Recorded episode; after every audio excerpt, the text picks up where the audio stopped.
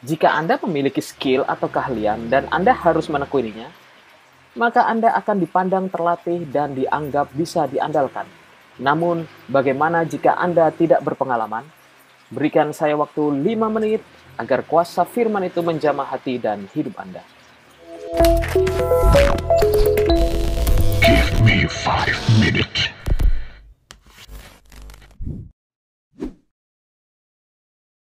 Dunia ini kejam. Itu yang sering kali saya dengar. Sebagian besar yang mengucapkan hal ini karena mereka kecewa, ditolak, atau dipandang sebelah mata di lingkungan kerja. Bahkan di lingkungan pelayanan. Itu cerita lama, semua orang juga tahu. Ya, saya sangat paham dengan apa yang Anda rasakan. Saya pun sempat mengalami hal yang sama.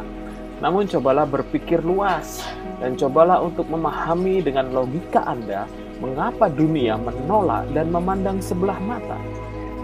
Dan hati Anda akan menjawab dengan jujur. Ya, benar. Karena kurangnya pengalaman, tidak memiliki skill atau kurang terlatih. Bahkan ada istilah yang sering kita dengar, kadang dengan nada sinis, no experience, no jobs. Apakah Anda setuju dengan saya? Kejam memang, tapi apa boleh dikata? Begitulah hukum yang berlaku di dunia ini, tempat di mana kita hidup. Jika Anda menolak, bolehlah Anda pindah ke planet lain. Namun, untuk pindah juga Anda butuh skill agar dapat sampai ke planet yang Anda mau dengan selamat.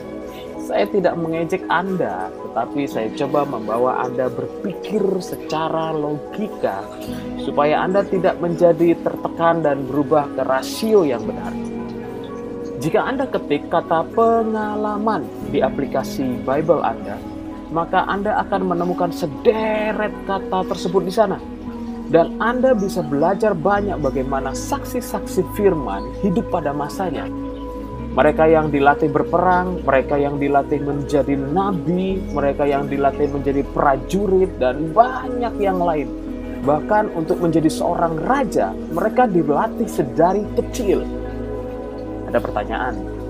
Daud masih muda kak, terus bisa membunuh Goliat dan diurapi jadi raja lagi. Daud memang masih muda dan diurapi jadi raja. Namun butuh waktu yang sangat lama bagi Daud untuk benar-benar jadi raja. Hampir seluruh waktu mudanya ada dalam pelarian. Dan setelah sekian lama, beliau bertambah kuat baik secara tubuh maupun secara pasukan. Ingatkah Anda sebelum membunuh Goliat, Daud telah menang bertarung melawan singa dan beruang demi menjaga dombanya yang dua tiga ekor itu. Jadi pengalaman, hikmat, dan skill itu sangat diperlukan, saudara. Untuk menguatkan, mari kita baca Mazmur 19 ayat 8. Mazmur 19 ayat 8 berkata demikian, Taurat Tuhan itu sempurna, menyegarkan jiwa, Peraturan Tuhan itu teguh, memberi hikmat kepada yang tak berpengalaman. Taurat Tuhan itu sempurna menyegarkan jiwa. Peraturan Tuhan itu teguh, memberikan hikmat kepada orang yang tak berpengalaman. Kalau Anda tidak berpengalaman, belajarlah kepada firman Tuhan yang memberikan hikmat. Maka hikmat akan menuntun Anda dan memberikan Anda pemahaman mana yang harus Anda kerjakan dan tindakan apa yang membuat Anda lepas dari keadaan yang menekan Anda. Firman itu teguh dan tak tergoncangkan.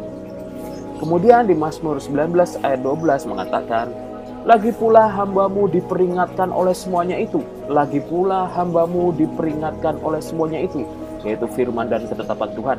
Dan orang yang berpegang padanya mendapat upah yang besar dan orang yang berpegang padanya mendapat upah yang besar. Tanpa pengalaman, orang bisa melakukan tindakan keliru dan ceroboh. Pasti Anda yang punya pengalaman akan tertawa mendengarkan ini. Seorang kerabat saya pernah menjatuhkan kamera seharga puluhan juta dan terbelah menjadi dua karena tidak mematuhi prosedur pemasangan kamera. Tapi pengalaman yang buruk bisa jadi pelajaran yang berarti. Masalahnya membahayakan atau mengancam jiwa kita tidak. Tuhan memang melihat hati. namun manusia tetap saja melihat rupa.